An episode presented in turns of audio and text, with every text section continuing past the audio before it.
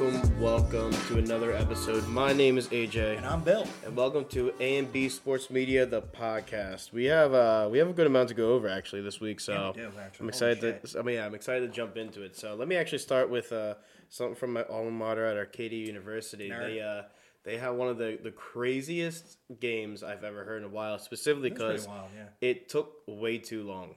It, It was like a twenty. It was it literally. This is not an exaggeration. It was a twenty-four hour game. The game started, I think, like at eleven a.m. or eleven p.m. Um, uh, I forget the exact day, but then it ended literally twenty-four hours after that. The reason being is because uh, the game got suspended because the score was twenty-three to twenty-three. Um, they resumed the next day uh, in the eighth inning, and it went to extras. And um, unfortunately, my alma mater didn't push through. Uh, the other team, uh, Denson, uh, they won the twenty-five to twenty-three. So it was uh, unfortunately we couldn't get the win, but it's it's it's cool to see my school still still making history, still still dropping bombs and and and ripping dingers. So wanted to kind of give a shout out to them. Um, but staying with baseball, um, the World Baseball Classic's been going on. That's been that's been a really really fun. That it um, has. Outside just watching spring training because mm-hmm. most of the time they're just getting their reps in. Mm-hmm. Um, World Baseball Classic has been outstanding and actually really good for the sport in my opinion. It's just I, been... I agree. Um, definitely um, if when you start to watch the games because when it's always an international event though, mm-hmm. it's not, you know, like just your local teams playing. When it's like, oh, your country's on the line, there's just a little bit more... people watching is just like, oh, how's our team compared to the rest of the world? Yeah. And it's really cool, though, that some of the games are being played in the U S, in uh, Arizona currently. But the re- um, I think that's most of, what, North America and South America playing here. Yeah. And then in Europe and Asia, they're playing in Tokyo. Now, that's pretty cool. That's fun, especially because the, the, the Japanese teams and, like, all the... All those they're having so much fun with it. They are. They're having. I mean, Japan. So Japan's on a tear. Much fun. Japan is four and zero right now. Well, Japan and um, Venezuela. Uh, yeah, Japan and Venezuela are like the clear front runners of this tournament. Yes. U- USA team has such a, a t- like a top tier lineup, but their pitching just so mm-hmm. lackluster, Man. and that's because for American teams, um, the top ten pitchers uh, in terms of WAR are uh, are. Um, aren't on American teams, which is crazy to me. Which is crazy to me. So, it really, U S A has to kind of get going early for them to kind of do anything, and that's kind of what I wanted to bring up, too, is that the hitters, if they don't pop off, like, in the first inning or two... It's over. It's over. And and the World Baseball Classic is showing that, like, it like hitters are starting to really catch up to it. Um, mm-hmm. I know the pitching isn't exactly... like top tier right now, and yeah. a lot because a lot of the, the aces in, in the M L B aren't really playing. But yeah, I mean you don't want to hurt yourself. I know it's a fu- like a fun thing to be a part of, but you also remember your career is on the line. That's millions it, of dollars. Exactly, and that's that's the big issue, especially uh, for pitchers, because like if you hurt your arm in any other way, you could be out for a while, and that's that's a lot of things that, that affect the team. Yeah. Um, my biggest thing. So this is recorded. Uh, March fifteenth, that's on a Wednesday, and the game is today at ten p.m. So depending on the outcome, either, yay, we won, I'm happy we're advancing, because mm-hmm. right now this is the end of pool play. Yep. Yay, we're advancing. I was um, going to say... If not, damn, I hate this team. Yeah. um, my biggest thing, one hundred percent, is if the if Schwarber, Trey Turner, and J T are not in the lineup, I'll riot. I will one hundred percent yeah. riot. Because, like, The the two games that the, the Phillies were in the lineup, they won. They put up like ten plus points. Yeah, or not ten plus. It was I think the first game was six six points, uh, six runs, and majority of that was from Schwarber hitting a bomb, which mm-hmm. I don't understand why the head coach is like, yeah, we're not putting in Schwarber because we're facing lefties. It's like, yeah, he faced it in the World Series in a home run. Yeah, like, he's fine. Um, yeah, he's fine. So just a note too: ten p.m. Eastern Standard Time. It's U S A versus Colombia. Yep. Right now, though, which, unfortunately, again, this is going to be pre-recorded, as we just said, you got Puerto Rico versus the Dominican Republic. Am I right? Yep. Dominican Republic. So, yeah, Puerto Rico versus the Dominican Republic. That's actually pretty big for Pool D, too, because they're both two and one right now. So hmm. whoever wins is going into um, to the brackets, to the top six. Um, was it top eight or top sixteen? I mean, I don't know.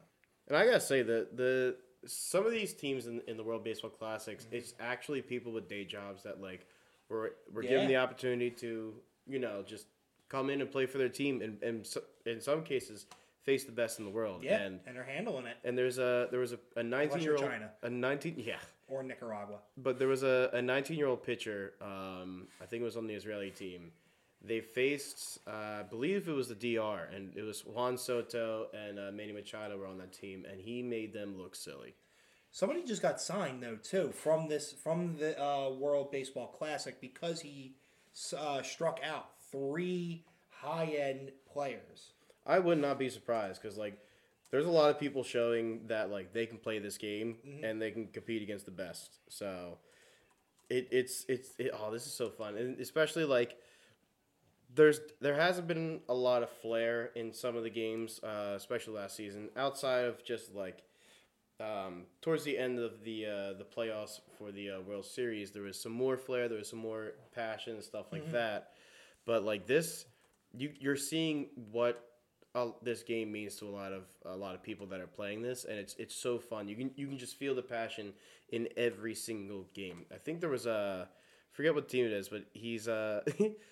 It might be it might be Venezuelan or, or Dominican Republic, but every single game he has all the buttons yeah. unbuttoned, and it's just like it, it's it's it's a it's such a, a baseball vibe of just like relax, have fun, enjoy the game, and every time like he's he's making like a, a huge pitch during a bat and gets someone struck out, he's freaking out like he's shown how much he cares about this game, and that's that's something extremely fun to see, not just as, as a uh, um, a player of baseball itself, but just as a fan in general, seeing these people have extreme passion. So, um, yeah, Japan's been really fun too. Otani, Otani. And, and a lot of them have been like absolutely crazy. Just watch. I know he, I forget the exact team. There's been so many teams and so many cool moments in this. So, outside of like keeping the aces in mind, there's there's there's been a lot of people doing things, and there was this one person who. It was a pitcher. Um, I can't exactly remember who, who Japan was facing, but he couldn't hit over seventy-nine miles per hour, which in, in baseball terms, especially in the M L B, like you're, the average they're throwing is like ninety-four, ninety-five miles an hour. This man who couldn't throw over seventy-nine miles an hour struck out Otani, mm-hmm. and that's that's that's something. That's something that will live with him for the rest of his life, because um, Otani is a perennial. Superstar that we'll never see anyone like him again pitching and hitting. He's such a stud. And this guy on camera in front of the whole world was able to strike him out. That's so cool. That is huge. That's so fun. And um, remember, Otani's also playing in Japan right now, which is probably the biggest star for um, Japanese like people all around. Him hitting home runs is just making that place blow up. Oh my God. There's literally a, a moment, and God bless you know, Japanese culture in this case, because whoever hit the, when Otani hit the home run, instead of, you know, murdering each other for the ball and then, you know, having some middle-aged woman come up to you and say, give me the ball for my son, everyone just passed around the ball quietly, took a photo of it, was like, oh my God, this is the ball that Otani just crushed, and then gave it back to the respected owner that caught the ball in the first place. That oh, wouldn't God. happen here. Oh, no, yeah. People are getting um, massacred just trying to get this, so. It would be terrible. It's so cool seeing how everyone, like, is reacting to their teams, and this is why I love the World Baseball Classic, is, and even, I'll even say the World Cup, too. Um, mm-hmm. the, like, when you see, like, the specific passion, the fan base, all that kind of stuff. It's really cool, but a, a big surprise, and it's one that America actually fell to, was Mexico. They, yeah. Uh, they're popping off. That was a good one. They clinched it. They're already in, yeah, the, they're, in the sixteen. Yep, and America right. has to win today. Um, they, they're they're in control of their own destiny. They win today, yeah. they're in. They lose, they're out. So this is a big game uh, tonight. Um, yeah, but Mexico's been a real big surprise. Japan has been extremely fun sixteen, to watch. I'm sorry. It's just quarterfinals and semifinals. I'm sorry. Yeah, yeah that's pretty much it. My bad. Um, so, but realistically going into it, Japan and Venezuela are the clear, um, top tier teams that, uh, will be fun to watch. Um, hoping America can get it together. Yeah. Cuba's already in the semifinals too, beat out Australia. Nice. So that's going to be a big one. So, oh, actually, wait a minute. Now thinking about it, where are we in the pools?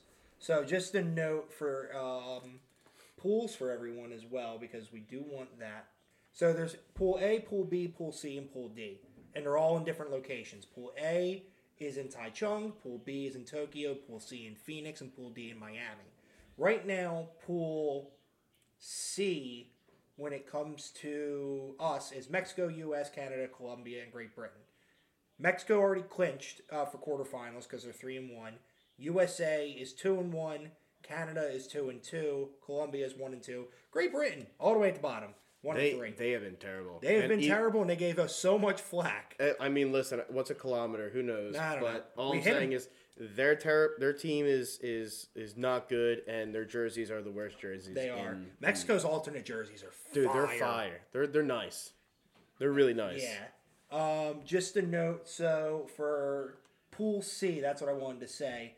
When it comes to whoever wins this game for U S against Colombia, if we win, we will be playing Venezuela in the quarterfinal. Which is terrifying. Very. Which is very terrifying. I mean, it doesn't get easy for the U S in general, because no matter what, in the semis, you play Cuba. Yeah. That Venezuela and Cuba are big baseball sports fans. Yeah, but right now when it comes to it, Venezuela is the clear contender. Like I, in, in my opinion, I think...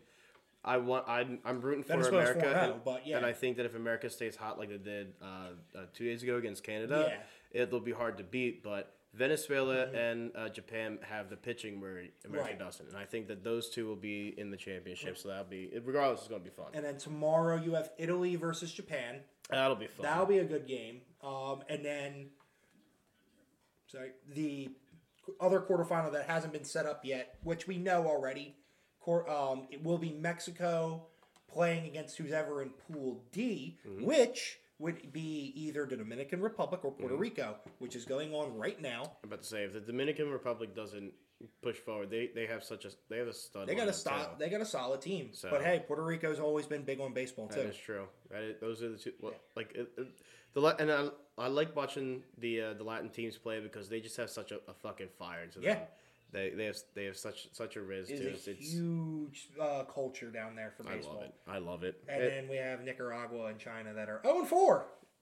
You know what? We're happier here. We're happier We're here. Happy. Th- thank you for coming. And represent Chinese Taipei going two and two at least. Um, there's there's, I know that's kind of hitting the the World Baseball Classic, yeah. and we got a lot to hit the, during the N F L. But I I do I think Bill and I both want to talk about something too that are referring to the umpires and refs that are going on.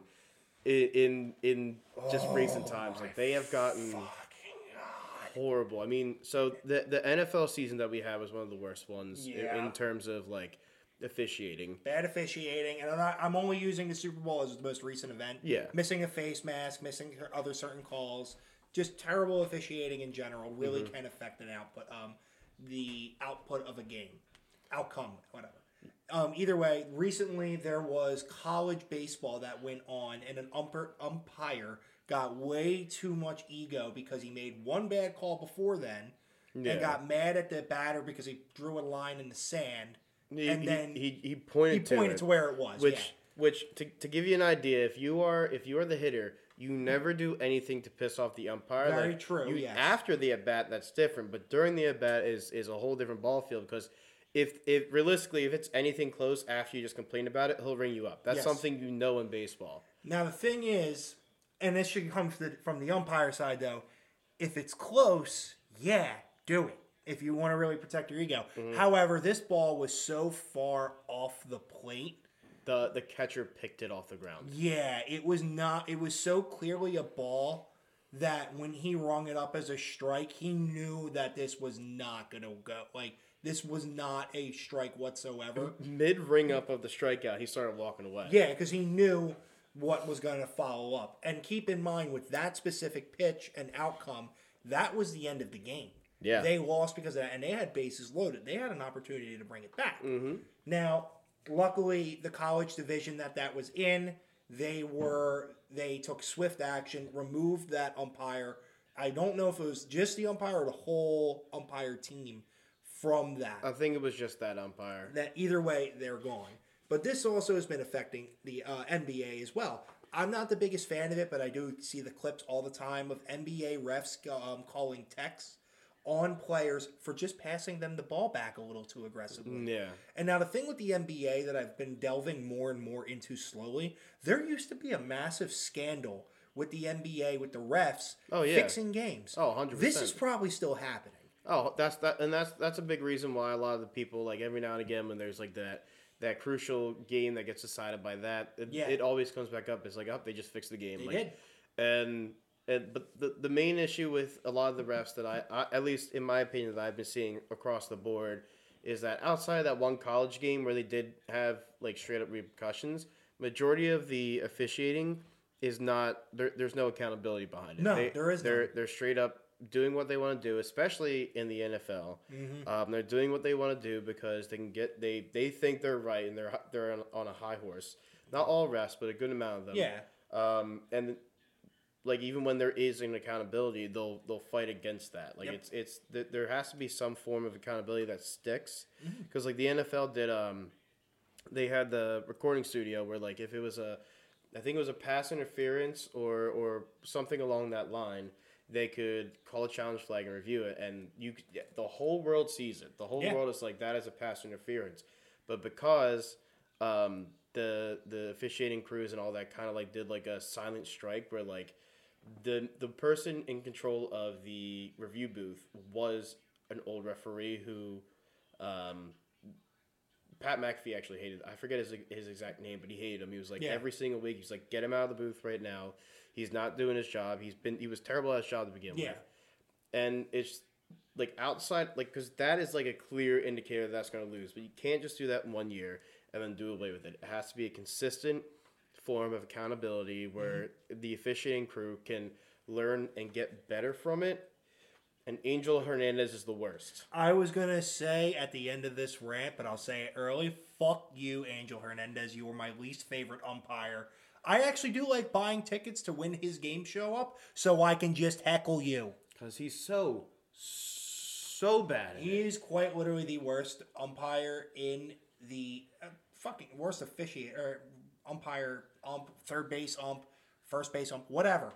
It's crazy. In the M L B. Because and he is the lowest percentage that there is. So there was, uh, of, of course, everyone in the baseball community hates Angel Hernandez. It's not just Phillies fans, whatever. No, it's, it's everybody. The whole baseball crew. They actually, um, they were like, Angel Hernandez called balls and strikes for Nicaragua and Venezuela. And it was He's doing the World Baseball Classic. He's doing the World Baseball Classic. Oh fuck. It's terrible. And like as you can see, like, you know, there's clear ones and all that, but like strike, strike, strike. Um I wish I I'll I'll actually I'll retweet this so you can see that. Um oh my god. He called terrible. Even some balls that He were... called a ball that's literally almost in it's it's, literally, it's towards it's the It's too much. It's it's the bottom half of the strike zone, but it's in the middle and he called a ball and it's crazy to me. And yeah. that was for um I'll give him the credit. The one on the line, though, I'll give him that. That's for the Nicaraguan pitchers, and this is for the Venezuelan, where it's like it's it's clear he doesn't know what he's doing. No, like, he, his strike zone is bigger than anyone else's, and then it, you know, he may be taking notes off that ref that just or ump that just got kicked out. And now it's it's it's as a baseball player, it's one thing that through your first few at bats uh, throughout the whole lineup, you kind of get a feel for the zone of, yeah. of each umpire, and realistically that'll change. Like if it's if it's. Two strikes, and he's been calling a ball outside that it's clearly unhit, like it's not a, a strike, but he's yeah. been calling it, and the pitcher throws it right there. It's your job to swat it away because he's going to call it. Yes. If you get wrong up on it, like that sucks. That's definitely not a strike. But you but need you, to understand you, you knew that was coming. Yeah, you knew that was coming. Angel Hernandez, you cannot do that with because you he's you unpredictable. Don't know. Yeah, you genuinely don't know. He's the mystery man. We don't like this. So he's he. I'm. It's because he has tenure right now that he's still in the league. one hundred percent. He has tenure, yeah. And then the funny thing is, he complains that he's never set up in the World Series for mm-hmm. anything. And, the, and, and there's a reason. The M L B literally said it's because you suck. Yeah, it's it's not because of you know discrimination. You just suck at what you do. Yeah, he's so bad. And here's here's a video of one oh where it's like, God, he, that is so far guy had the, yeah, the guy. It's it's so far like inside, and the guy has to dodge out of the way for it, but he's he realistically the catcher actually. I'll, I I one day I'll he do framed it. it yeah. yeah, I'll do a, a whole he did baseball. Frame it. He the catcher framed it pretty well, but like I think that's how you beat. I think that's how you beat people with Angel Hernandez. So that frame. So realistically, cut, good catchers, especially in the M L B, will notice that, and they'll yeah. they'll specifically tell you to throw a, a specific spot. But yeah. it's on the pitcher to hit that spot, and that was close yeah. enough up to the spot where he yeah. was going to pull him in, but. he's so bad. Like, he is terrible. Like, even as an as an umpire, you you can see when someone frames it, and if it's close and they frame it in, like, it's that's a good pitch. That's a good pitch. That's a good yeah. frame job. That's not nothing you can do. Yeah, but if you frame it, I get it. But you yeah, know. the the officiating has been terrible. There needs to be accountability for it, and yeah. I don't see any. In I'm not going to bitch through. too much about the M M A accountability when it comes to scoring fights, because that requires a lot more of an in-depth analysis. But they suck too. But I'm going to be quick about that one. Yeah, fair enough. That, um, that requires too much. um. Damn, I, I had a thought process for it, but Angel Hernandez is really just throwing me off right now. He's making you miss your own checklist here. Uh, it's it's not even on the checklist. It's about the officiating, because it's it's terrible. It it really has been. Oh, thank you, thank you for reminding me, because it is ter- terrible. It is terrible rules that they're I- implementing into actual M L B. Mm-hmm. But I, I genuinely believe that this is the World Baseball Classic has been extremely fun for uh, a few factors. One, the teams are showing extreme passion that yes. are playing it, and that's it's just so fun seeing either the best of the best or people extremely passionate like playing. Two, the fans have been absolutely a part of this game. Again, every go Tokyo. Every single game, it's been like the fans are in on it. Yeah, Tokyo um, sold out every night. The the American team, every time and behind yeah. home plate, there's people ringing them up. Yep. There's people doing uh, boot chugs, which if you don't know what that is. Or shoe, uh, shoe chugging, it's it's when you pour beer into your shoe. Shoeies, or boot. yeah. Yeah, shoeies, and you chug it. Um, it's been so fun. And three, which is my biggest thing, there are none of the rules that are being affected into this year's, like the bigger bases, the shift changes, the pitch clock, none of them, not a single one of them are in the, uh, the uh, World Baseball Classic. And I think that is a, a big tell, because there's actually a few rules that I think that they should implement uh, moving forward. Um, maybe not, maybe not that this lenient, but I'll get into that a little bit. Um, but yeah, the pitch clock needs to either be extremely changed or mm-hmm. added time. The shift, I it pisses me off, because as a hitter, just hit you. You know you should know how to hit yeah. the opposite way. Um, but I, I think those three, the the the fans. Attaching to the players and the none of the new rule changes in there be is, is a very good indicator of why this game is extremely fun. Mm-hmm. Um, but they have been doing those the the run rules, right? So which I think is really cool. I think it's uh what seven after seven. Yeah. Like if you're over if it's over seven runs, then that I wouldn't say maybe that much, but maybe like yeah. if it's like twelve to fifteen runs over after seven, implement that. Whereas like that's the run rule. I think that is a more effective way of um, lowering time limits than just putting a pitch clock on there. No, um, I agree with that. Because I, I, cause that, that, like, there's, there was a, um, correct me, Bill, was it Venezuela or Venice? I think it was the Venezuela team or Dominican Republic team that had the first ever perfect game in the World Baseball Classic. Uh, let me double check. Um, it was, it was multiple pitchers, but that was kind of capped off in the fact that, like, that was also a run rule game. Mm-hmm. So that was really cool. So, like, things like that, where it makes it more cool and fun for the sport, is is more appreciated. But like the pitch clock, I don't um, really like that much. Actually, it's neither of those two. It was Puerto Rico. It was Puerto Rico. Thank first you. ever perfect game. Yeah. Yeah, they had their fir- the first ever perfect game in the World Baseball Classic. So I don't know. I that that's that's what I see working in the World Baseball Classic. And there's things that I I know for a fact they're not going to implement until maybe next year. Yeah. So. We'll we'll see how the pitch clock definitely needs to get changed no matter what. Um, but we'll see about that. But now that we just kind of ranted a little bit about World Baseball Classic and all that fun stuff, we'll get into uh, the N F L, because there was there's uh there's some crazy. Actually, this this all season's been kind of nuts. I won't get into a lot of it, but I'll, I'll get into um, a few very important things. Obviously, a little biased because we're Eagles fans. So right off the bat, C J uh, Gardner-Johnson is not signed to the Eagles yet, which is, mm-hmm. is giving me so much anxiety, yeah. especially off the news that I'll get get to later. Um, I need him to be signed back. He is a young stud that has the the uh, gravitas and just the the personality of Philly that I want in a safety. His one of his favorite players that he used to like watch film on was Brian Dawkins. He needs to stay, so um, I I want him to stay. I want him to get signed. Um, James Bradberry signed for a three-year deal, uh, thirty-eight mil, so I'm happy he's back. He's a young stud, definitely locked down corner, so I'm excited for that. Um, and then some people that we, we lost were uh, Javon Hargrave. He went yeah. to the 49ers. Um, that'll be a difficult one to, to kind of replace, but we have um, we have some stud rookies that we drafted last year um, that I'm expecting to make huge jumps. Um, Miles Sanders, like we said earlier, mm-hmm. he he we didn't think he was coming back, and this is kind of confirmed that he's uh he's probably going to move on. Um, yeah. I think the best case scenario for him would be somewhere like the uh, the Bengals, because um, they're they're having problems with Joe Mixon um, and his kind of like um, legal troubles. So I, I really hope the best for Miles. He's he's a fun kid yes. to watch, and uh, I think I think he'll land in a good spot for him. Um, but Boston Scott has been signed back, thank God, thank for God. one year. The Giant Killers running it back. Please, let it um, Rashad Penny is the new running back that we uh, signed, and okay. I think he's a stud. I'm biased because he's on my fantasy team, but yeah. I know that he has injury troubles. But when he's not injured, holy shit, is he good. He's mm-hmm. he's averaging like six yards a carry, which is nuts. Yeah, that's good. Um, So that's really fun. Kelsey's back. Kelsey is back, baby. Kelsey is back one for more year. One more year, run it back. Um, I th- and I think that this will be his I last th- year. I think so. I think that he's trying to run it back with Hurts. Have um, one more last hurrah. Yeah, exactly. Whatever happens, happens. He's just yeah. gonna enjoy the ride. Exactly. Um, so we'll we'll see how that goes. I really really hope it, it ends in the Super Bowl for him. And and this this pisses me off too because I really wish we would have won it. It would have made so many of these people leaving. Um, Made, like it hurt less, but the the biggest one is uh, Darius Slay has been yeah. released by the Eagles. Yeah, I'm not happy about that one, honestly. I don't think anyone is because yeah. he because as soon as he came in here, him and his wife have been so great in the community, so great into the locker room that mm-hmm. like that's a hard person to like yeah. outside. I know he's getting old and outside talent level, that's hard to replace in the yeah. locker room because he just became the captain this year. I know. Um.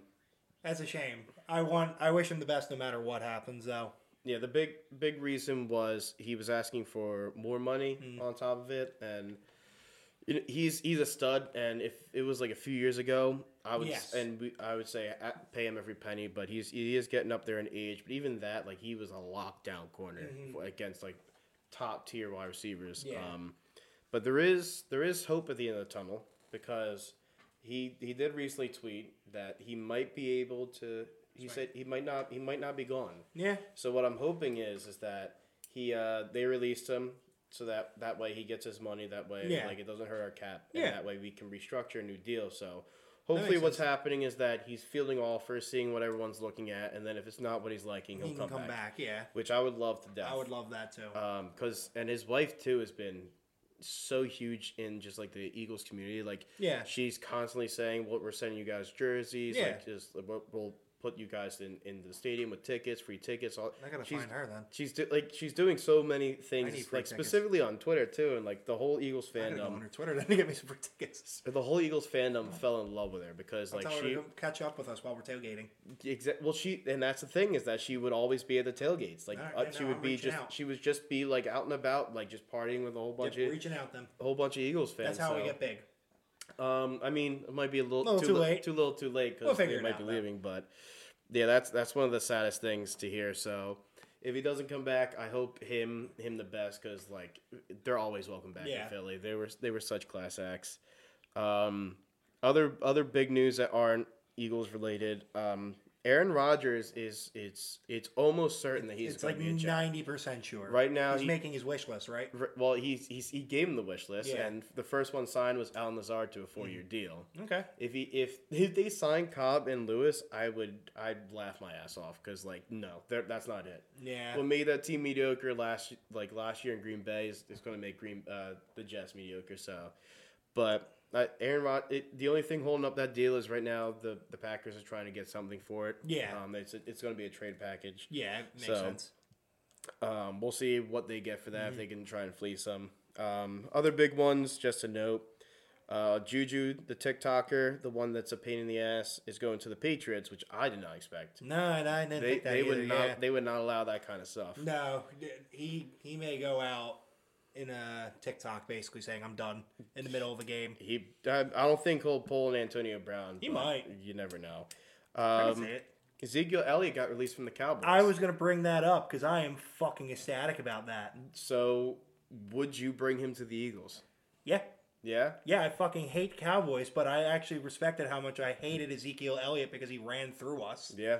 So, yeah, if we had the opportunity, I would take his ass. one hundred percent. Because then we can use him to win every game beyond that with our uh, with our run. I think that, yeah, we if we get him, we get Kenny Gainwell, and we get uh, have Rashad Penny, and they can stay healthy, that would be... And even Boston Scott. Yeah, like, no, Boston Scott's still always good. Like, that would be disgusting. I doubt it because he's going to probably want more money than probably we can offer him. But that, that he's would be also fun. Getting a little bit older too. He's twenty-seven now. Yeah, and, and in running back years, yeah, that's, that's like that's old. You're you're towards the tail end. Yeah. Um. So I mean, if he wants a one-year contract for a couple mil. Well, so we'll see because we'll see which don't team take it. We'll see what, what team takes him, but yeah, that, we'll that, see. Keep seemed, an eye that, on now it. It's the now it's the Pollard Express, yeah. um, and the Cowboys. I'm still trying to get tickets to that game.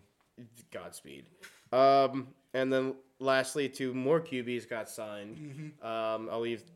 I'll leave the, the bigger one last. Baker Mayfield went, is going to go to the Tampa Bay Buccaneers on a really? one year. Yeah, I did not expect. So that'll that. That'll be curious. So he'll be with Mike huh. Evans, Chris Godwin. Um, I believe for, I Fournier is still there. Okay. So. We'll see what that team does. But that team, that, that team, I feel like the offense is going to be a little bit more of a rebuilding. So. Wasn't he in the Chargers or uh, just at the Chargers? So he he started with Carolina. That yeah. He when, got released and then went to the Rams. Rams, thank you. Sorry, L A S. And the Rams, teams. the Rams were interested in keeping him, but they still have Stafford. Ah, uh, so, so all right. And and Baker still believes he could be a starter. Which I mean, if if he can clean up some things, I think he could be like an above average starter. Yeah. So all we'll right. see. And then last but not least, the Raiders, which it, this does not make sense to me. You went from Derek Carr to an almost car, carbon copy clone, Jimmy Garoppolo. Yeah. He, si- he signed with the, the Raiders, so. Yeah. It, which, honestly, for Garoppolo, I think that's a good move, though, for him. Yeah, one hundred percent. Um, but we'll see how that really affects the Raiders, though. Yeah, who the hell knows? But that there's been a, a whole lot more um, in the N F L. But who's uh, the main? Who's going to be the uh, main for the forty-niners? Though, is it still going to be Purdy, or is it going to be? Somebody? We don't know. That's what I was curious about. Because they they're also showing that they're they're kind of not fully into it with Trey Lance too. So yeah. That whole organization is... is That's going to be an interest. forty-niners are going to have a very interesting season, depending on who the quarterback is. Yep. So. We shall, we'll we'll see how all that, that Nick unfolds. Foles Nick Foles, he's yeah, I think he's still with the Bears, but I think Did he's... You? No, I thought he was with the Colts. Or the Colts, yeah. yeah. He was with the Colts, sorry. With the Colts. No, you're good. So that's that's pretty much what's been happening, the big stuff in the N F L. Um, so we'll, we'll we'll see what we'll see what happens come next week, but yeah. that, that's already a lot. That it is. So, all right, we're going to jump into on this day in sports history, and we're going to go back to eighteen sixty-nine. Ooh, nice. Um, with ten salaried players. So sorry to to because this just Rewind. this just broke. Ironically, Miles Sanders. Where do you think he's heading? forty-niners. No, damn it. I'll give you. I'll give you one more guess. Arizona. No, he's going to the Carolina Panthers. Really? He's going to the Carolina Panthers. I don't know how that's gonna work out for him though. I don't know either, but I mean, like they don't have a running back. Like their yeah. their main their main two running backs were Chubba Hubba, Ch- Chubba Hubbard, yeah. and uh, Deonta Foreman, which both were pretty decent in that scheme, but like not a true R B one. I don't know how it's gonna go with Sanders. I wish him the best. I, I actually think that that'll be good because they'll they'll the they'll draft their main Q B. Sanders will be a veteran running back. Mm-hmm. They'll start gathering other pieces, so I'm curious, but. Yeah, all right. That was some breaking news for you, and then back to on this back to day. The events in more uh, sports history. In eighteen sixty-nine, with ten salary players, we're bringing them back. The Cincinnati Red Stockings hey, welcome becomes back. The first baseball professional team. So all the way back then, when baseball started, way back then when they're playing with wood bats and smoking cigarettes while they're in the field. They're still playing with wood bats. Corked wood bats. You know. Okay, sure. I'll cheating. A lot of that. Cheating scandals, bad cleats, eating. Full-blown steaks in the middle of the game. I don't know. There you go. eighteen sixty-nine. We don't know what's going on. Just there. Keep going. There's horse and buggies. Okay. Uh, All right. Oh, there ain't much else going on. Let's see. More events in sports oh, history. Today's been a boring day in sports you history, ain't kidding huh? me. Um, so people died. We don't know who these people are. Um, yeah, no, there ain't much else going on. Let me just double check. Oh, nope. We got a few more things. Sorry. Um, Oh, here's a good one for nineteen twelve. And this is good for baseball as well. nineteen twelve, legendary pitcher Cy Young retires from baseball with a five eleven to three fifteen win-loss record. Cy Young, you always see those Cy Young awards. Mm-hmm. That's who that guy is. Who would have thought? Who would have thought? Um, a lot of people in cricket getting knighted. Good for them. Uh, let's see. Some stuff about basketball. Oh. Wilt Chamberlain, the first to score four thousand points in the N B A season. That's a lot of points. That's in nineteen sixty-two. Um, and then another boxing title fight. You got Larry Holmes in nineteen eighty-five. T K Os David Bay in ten rounds. Um, in round ten, sorry. For the heavyweight boxing title. Uh, beyond that, up in nineteen eighty-eight, Saint Louis Cardinals. Oh, keep this in mind. This is where it gets confusing. Uh, N F L Saint Louis Cardinals moved to Phoenix, which then moved to Arizona eventually. Intriguing. Yeah, I forgot they did all that crazy shit. I always get confused when there's multiple different team names going on. Um, otherwise, it's just other big events, but nothing very specific. So, yeah, that was our time in sports history. All right, time to give you some updates in sports around the world. Beyond that, too, mostly in, you know, the Philadelphia area. Uh, we're going to start with the real quick one. Flyers suck. Um, actually, we have more to talk about with the Flyers than anything else, too. Flyers finally fired their G M. Thank fucking God. Thank you, Lord they, Almighty God. They heard our rant, and yes. They said enough's enough. We're getting and good. Do you know who the G M is now? Briere. I love it. Yes. I love it. Good old Danny Briere is back. Yep. Um, and he's already already having issues. Is hey, he really? Yeah, it looks like some incident. Oh. Son of interim Flyers G M accused of pushing disabled student's wheelchair at bar.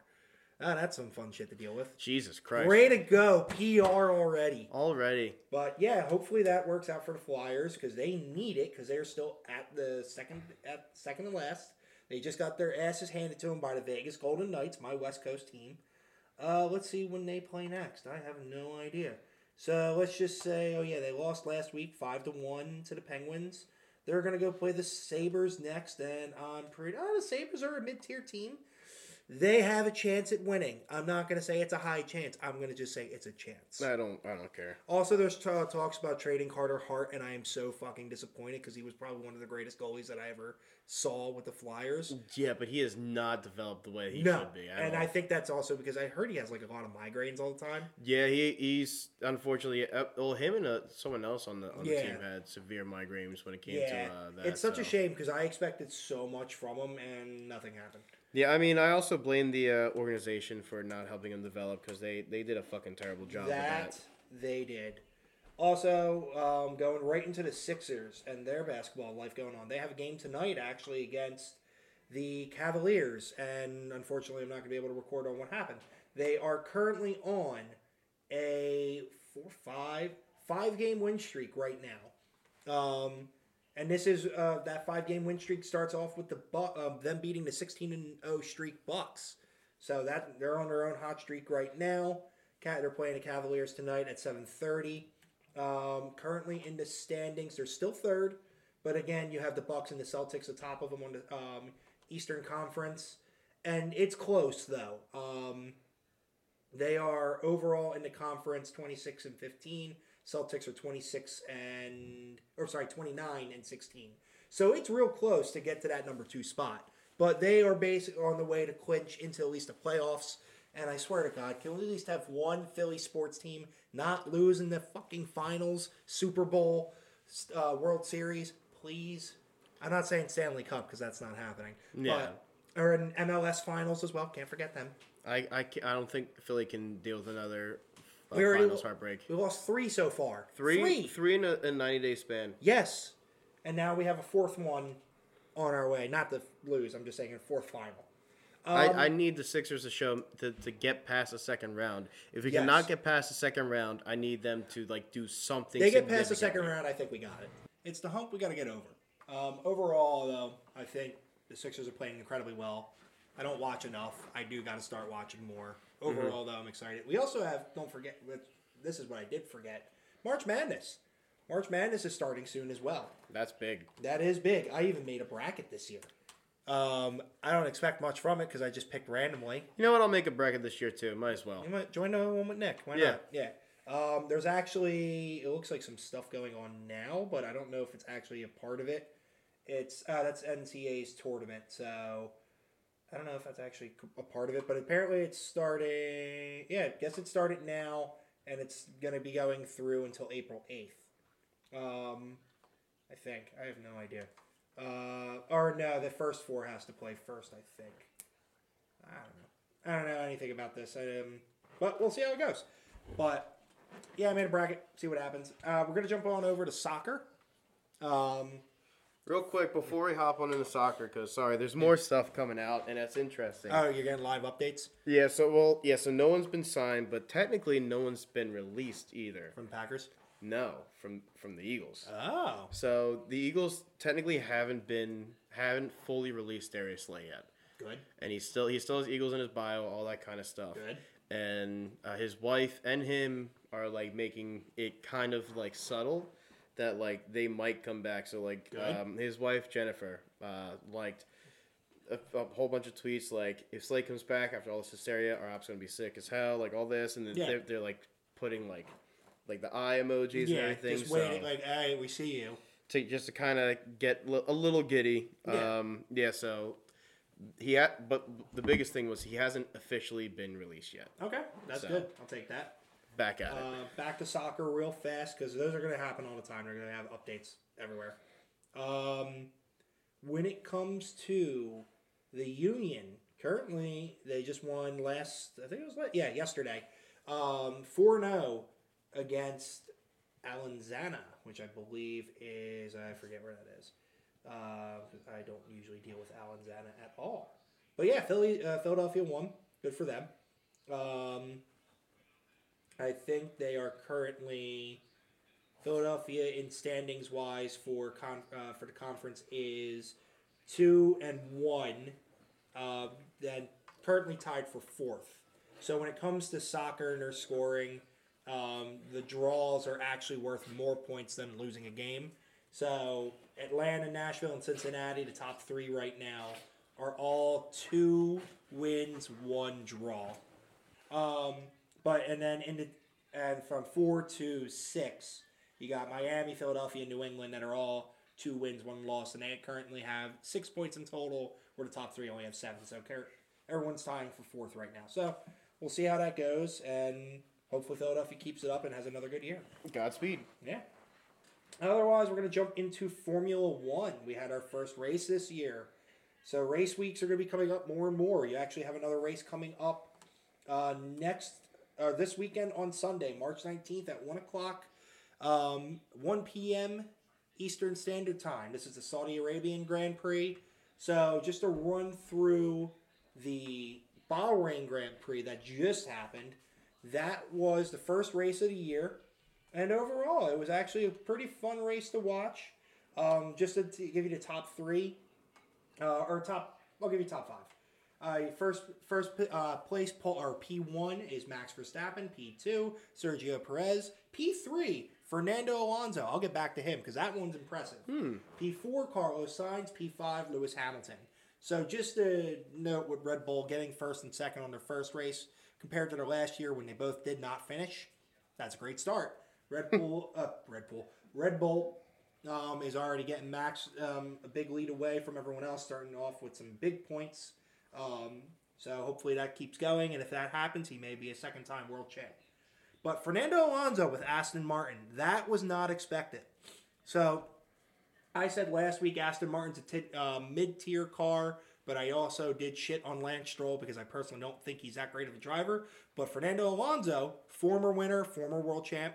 Um, I believe that Fernando Alonso could pull some shit out of his ass. Guess what? I was right. He caught P three. He's about forty years old, which is a lot older than most of the other people, and he's killing it.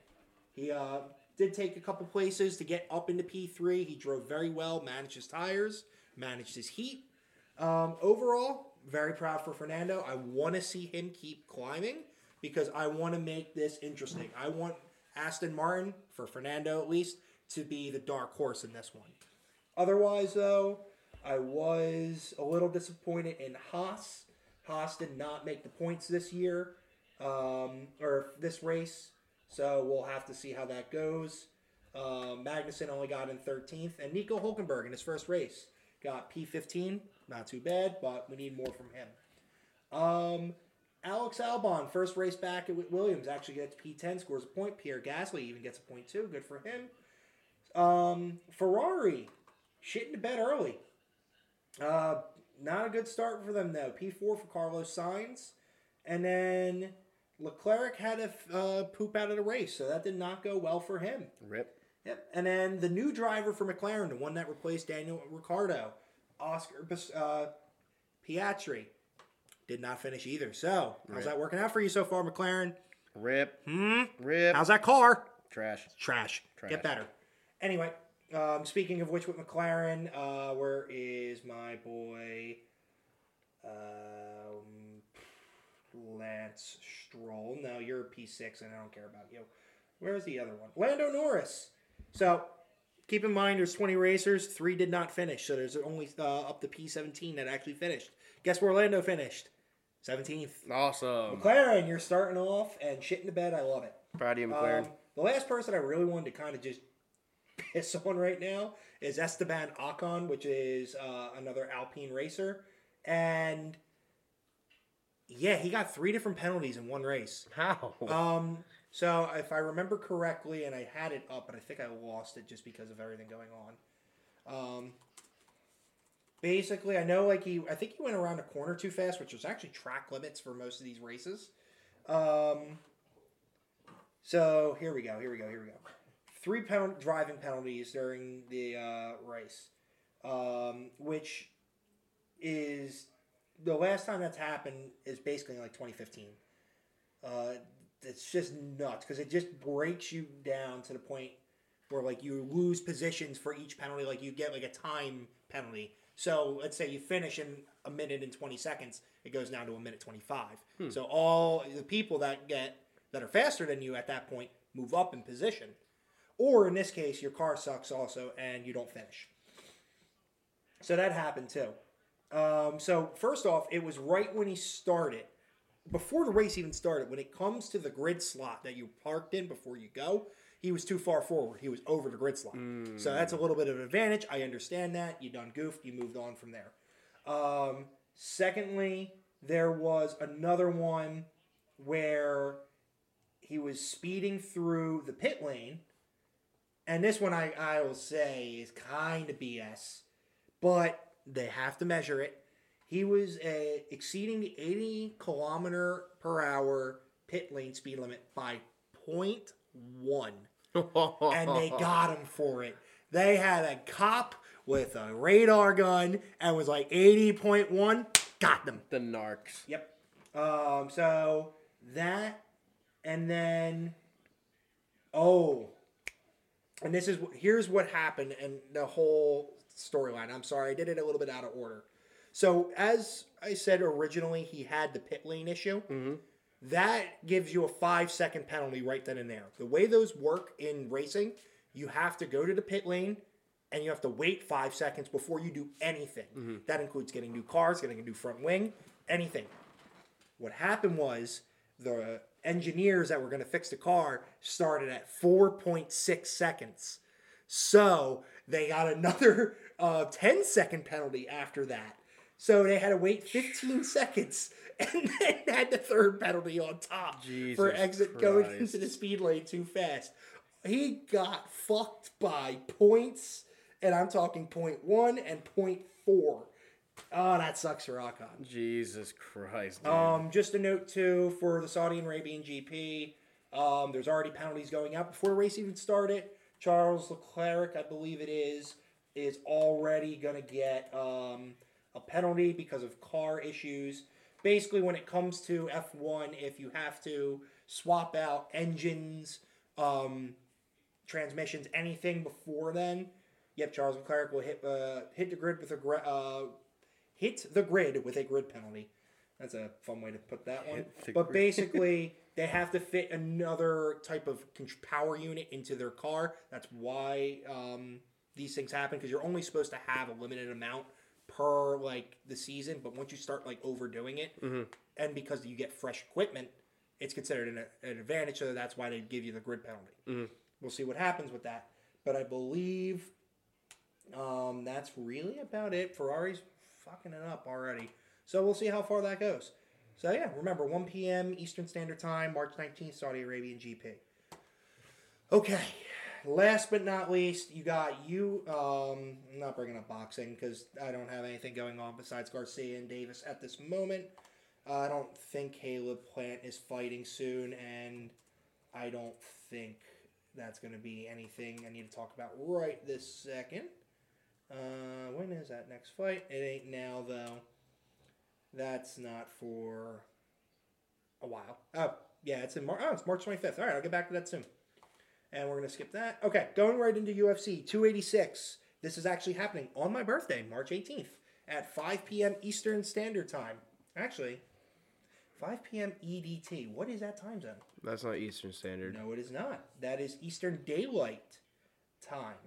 So, I don't know. Is that what we're calling it now, since we're done with the... I guess. I don't know. Maybe it is five o'clock. I don't know. We'll find out. Assume it's five o'clock right now. But double check U F C, uh, you know, U F C's website. Now they'll give you the better answer. Um, yeah, no, five p.m. Okay. All right, five p.m. Eastern Standard Time. We're going with that. So this is U F C two eighty-six, uh, Leon Edwards versus Kamaru Usman three. This is basically a one-for-one um, fight. Based, uh, Leon Edwards. Kamaru won the first fight. Leon won the second fight in a last-minute fifth-round knockout. Um, and, yeah, we're going to get into that. So this one, as with all pay-per-view U F C events, or numbered events, there's a main card, prelim, and early prelim. This whole entire event is done in within U K. So just to note this, too, which I think is pretty cool. Anytime there's a international event where it's like U K, France, Italy, et cetera, they try to get as many of that nationality on that card as possible. Okay. And in this case, um, the early prelim and um, prelims, I believe every single one, except for the first fight, yeah, except for the first fight in the early prelims, are all having a U K fighter.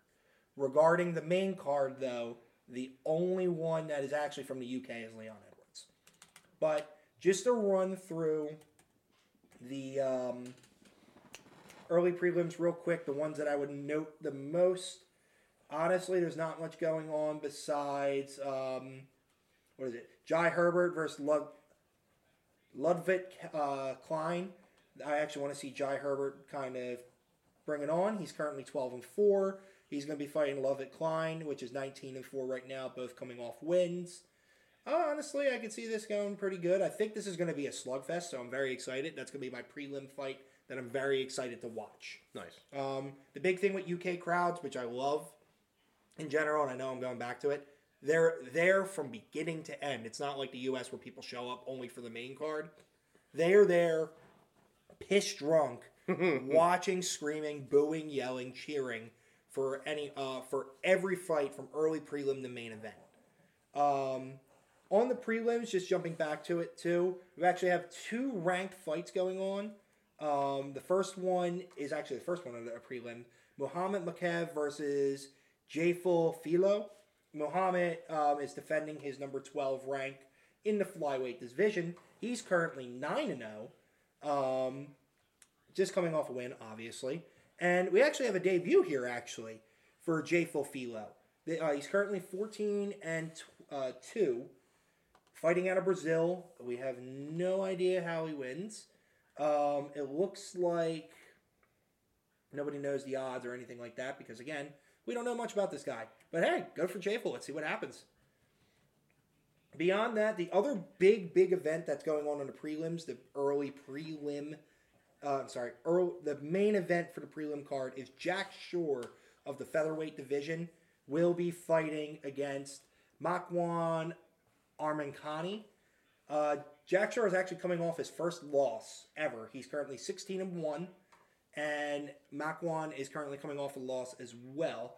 I'm excited to see Jack Shore uh, pick it back up after his most recent loss. Jack Shore has been an incredible fighter this entire time. Um, like I said, sixteen and one, four wins by knockout, eight wins by submission, um, and then six first-round finishes. Overall, very excited to see what he brings to the table after that last loss, but I think he can pick himself back up and start climbing up the featherweight division. All right, beyond that, though, when it comes to the prelims, no, um, you still got Chris Duncan versus Omar Morales and Sam Patterson versus, is that one way? Yanal Ashmaz. But we're going to go jump right into the main card because I do have a few things I want to rip into, including my, my, everyone gives me shit about it. Alex is giving me shit. Rav is giving me shit. James is giving me shit. I still think it can happen. I have the dark horse of the middleweight division. So the top three in the middleweight are already a fucking threatening powerhouse of people. But I have been banking on Marvin Vettori to fucking become the dark horse and slowly win the middleweight division. Okay. Will it actually happen? No. Yeah. But I had... It, That's why it's a dark horse. It's a dark horse, but there has to be a specific timeline that happens, and I already know what it is. But I will rant about him in a second.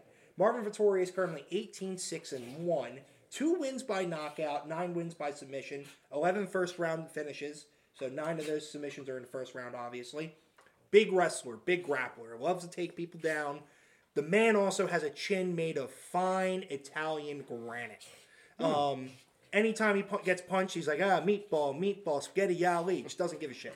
um, I've only seen him get staggered once or twice, but the one thing I will say that he was always lacking was his striking. The good news is, after his last loss where he got outclassed, sorry, Marvin, by Robert Whittaker, like horribly outclassed, he decided to go to Thailand to learn Muay Thai a little bit more, worked on his striking, worked on his kicking. So having that now added into his repertoire will be a big thing. Now, he is going to be fighting Roman Dolzy. Roman Dolzy is currently ranked ninth in the middleweight division. He is currently twelve and one, seven wins by knockout, three wins by submission. Um, currently on a, yeah, three-fight win streak, maybe even more. Let's find out. Four, four-fight win streak. Not bad for him. Taking out in on the way there, which actually bringing back up, um, him knocking out Herma, uh, Hermanson, which was pretty good. So, uh, with him, good amount of striking, has some pretty good takedown defense. Average fight time is about nine minutes, so hmm, maybe we'll see this one not end early. Um, honestly, I want to see Marvin win. I will probably say that by decision. Yeah. However, with his Muay Thai going on, that could be by knockout. So, let's see what the odds are. They don't have it, besides the money line being two minus two sixty five. That's still a pretty chunky money line. Yeah. Um, uh, moving on. So, next one up on the card, women's flyweight bout. You got Jennifer Maia versus Casey O'Neill. Casey O'Neill is currently on a fucking hot streak of being nine and zero in the women's flyweight division. She, they're both coming off wins. Jennifer Maia is currently twenty nine and one, so she definitely has the experience here. Um, like I said, Casey O'Neill currently nine and oh, three wins by knockout, two by submission. She's going to be the up-and-coming um, one to take on the flyweight division. We'll see how it goes. Uh, overall, very excited to see. I think this one's going to go to decision, though. Um, I'm not really sure how Jennifer's going to be. Jennifer does have, though, um, four wins by knockout, five by submission, six first-round finishes. Uh, striking, eh, not the greatest that I've seen. Maybe she's more on the ground game. Eh, not the greatest takedown attempts either. But I'm not shitting on her either. I don't know what to expect with this fight at all. I would take, if anything, if the odds are good, minus one seventy-five for Casey O'Neill. I would take the one plus one fifty for Jennifer Maia, just because she has the more experience. I know Casey O'Neill, they're trying to prep her up, but we'll see what happens. This is going to be a slugfest. Welterweight fight, you got Brian Barber, uh, Barber, uh, Barberna, who is currently eighteen and nine, eleven wins by knockout, two by submission. Um, overall, has just been a fun man to watch fight. He's fought against Robbie Lawler, which if you watch that fight, it's just them slugging each other back and forth. Versus Matt Brown, which was a beautiful fight. Versus Weeks was good as well. Uh, but he did lose to Rafael Dos Anjos, which I will bring back up later. Okay. Um, But overall, I think this is going to just be two people beating the ever-living shit out of each other. Um, and then Gunnar Nelson, let me just pull him back up. Gunnar Nelson from Iceland, the Stone Cold Killer. He's eighteen and five and one, four wins by knockout, twelve by submission, uh, eleven first-round finishes. So this is actually going to be a test for Brian to see how his ground game is, because that did not go well against Rafael. So overall, we'll see how that goes. Um, if anything, I would take Gunnar by submission if uh, Brian's ground game is trash like it was before. But if it's on the ground, if it's on the feet, it'll be fun. Now, this next fight is probably my all-time favorite fight. Um, it's a lightweight bout fight. It is the ranked number three versus ranked number six. Justin the Highlight Gaethje, ranked number three, versus Rafael Fiziev, which is ranked number six. This fight is going to be the barn burner of the entire event.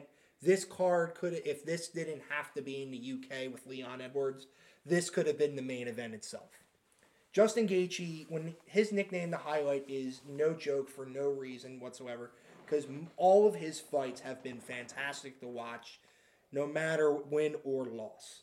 Um, and he has fought every high-level fighter in the lightweight division, including um, Khabib, Nurmagomedov, um, Michael Chandler, which was a fucking hell of a fight.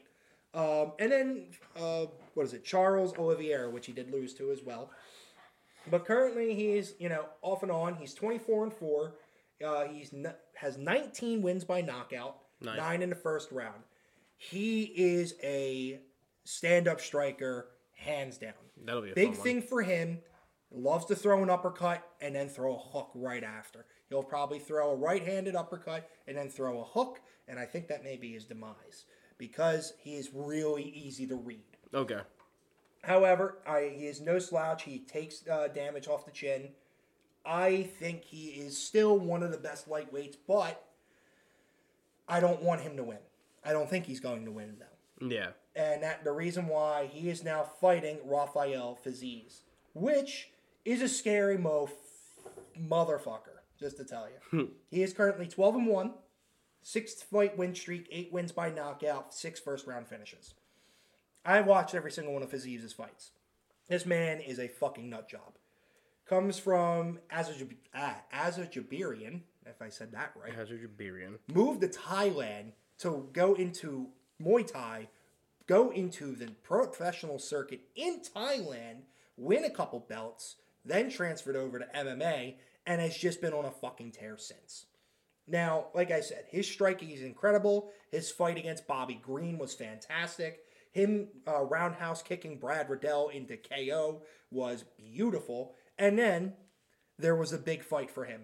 Rafael Fiziev versus Rafael Dos Anjos. You had to see who was the better Rafael. And then he went to go challenge a guy in tennis, uh, Rafael Nader. Um, but that was more of a joke. Yeah. Overall, though, the like the caliber that he has fought compared to, though, of Justin Gaethje is lower. I'm not saying, though, Rafael's somebody to um, joke about. Neither is Riddell, neither is Green, neither is Monsigno. Um, but he hasn't been tested with the higher-level fighters with their striking caliber. So this is going to be a very big test for him.